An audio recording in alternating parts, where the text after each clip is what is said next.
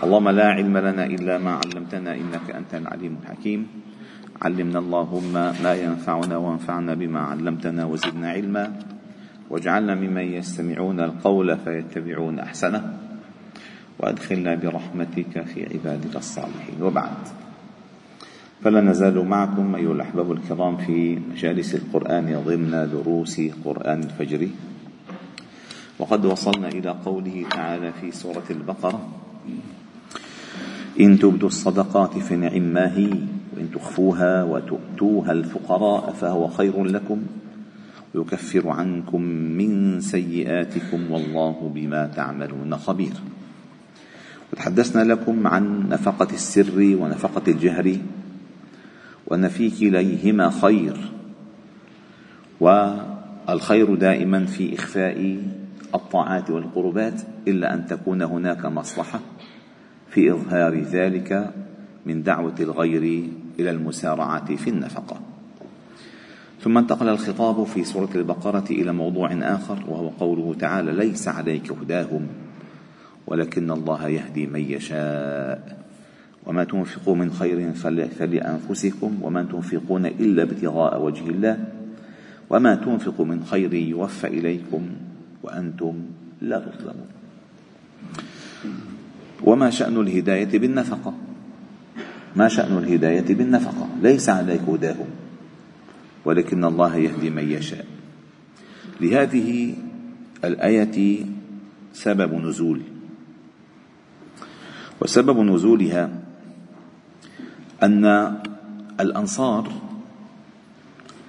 أهل المدينة يعني كانت لهم قرابة مع المشركين ومع اليهود ومع اليهود. فعندما جاءهم الإسلام كانوا يصلون قبل قبل الإسلام كانوا يصلونهم بنفقاتهم بمساعدات مالية. فعندما نزل الإسلام ودخلوا في هذا الدين العظيم امتنعوا امتنعوا عن وصل أقربائهم من المشركين واليهود في أموالهم. فأنزل الله تعالى هذه الآية ليس عليك هداهم ولكن الله يهدي من يشاء. وفيها حث على النفقة لأي إنسان كان لأي إنسان كان.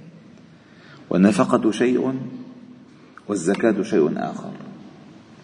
الزكاة لها مصارفها. وقد حددها الله تعالى في ثمانية أنواع. أما الصدقة فهي مفتوحة.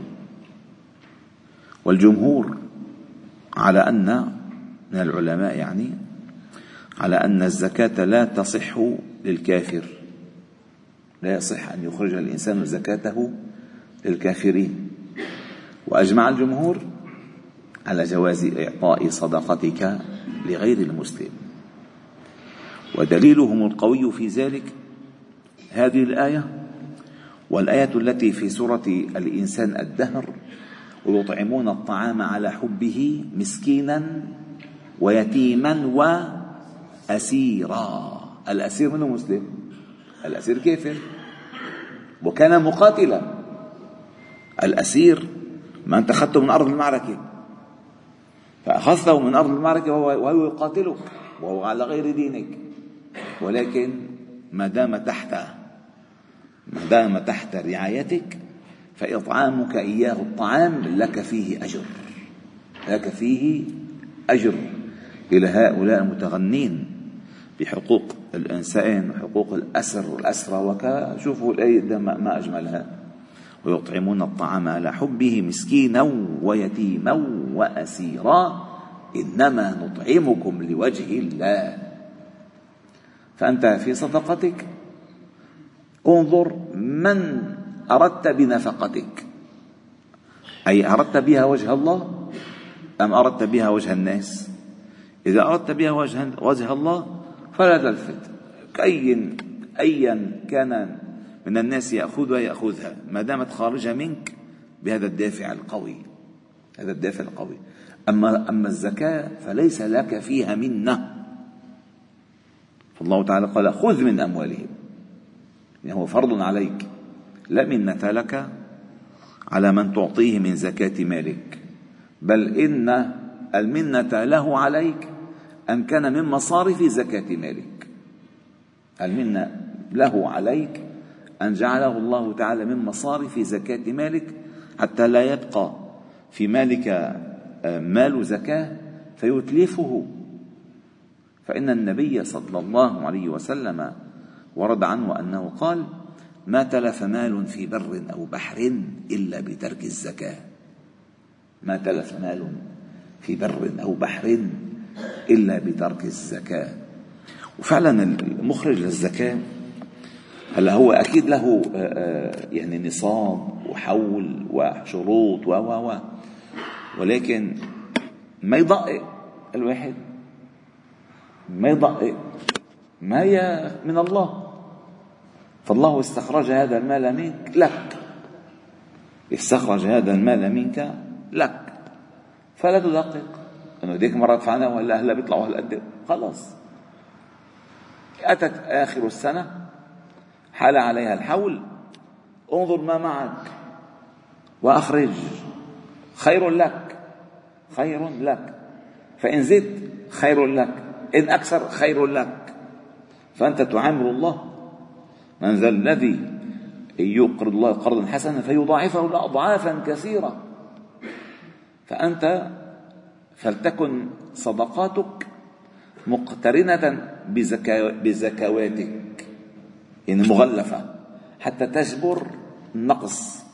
ولتكن الصدقات بالنسبة للزكوات كالنوافل بالنسبة للصلوات.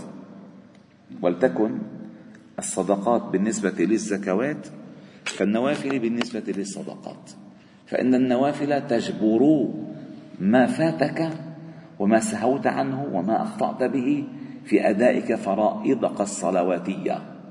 وكذلك الصدقات عندما تخرجها مع زكواتك فإنها تجبر ربما خللا إما في نفسك وإما في أدائك وإما في تحريك فيجبر النقص بهذه الزكوات مع الصدقات كما تجبر النوافل أو الصلوات مع النوافل. فلذلك الله تعالى قال وما تنفقوا من خير فلأنفسكم لا تنفق لنفسك.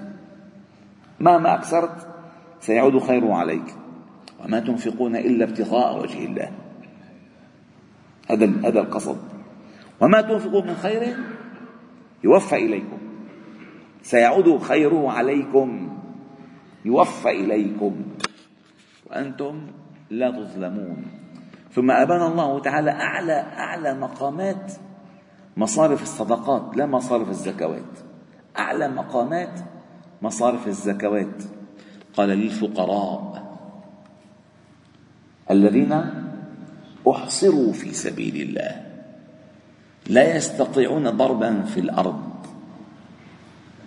يحسبهم الجاهل أغنياء من التعفف. تعرفهم بسيماهم. لا يسألون الناس إلحافا. وما تنفق من خير فإن الله به عليم.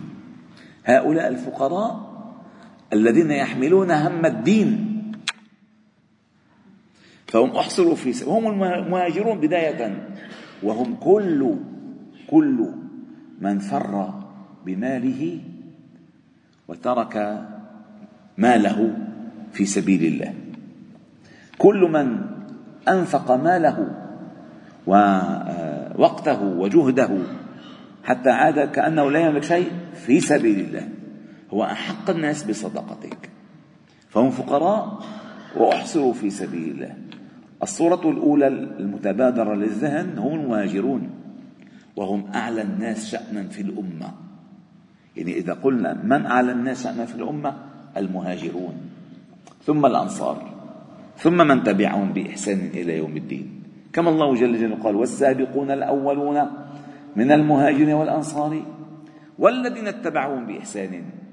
رضي الله عنهم ورضوا عنه وأعد لهم جنات تجري تحتها الأنهار.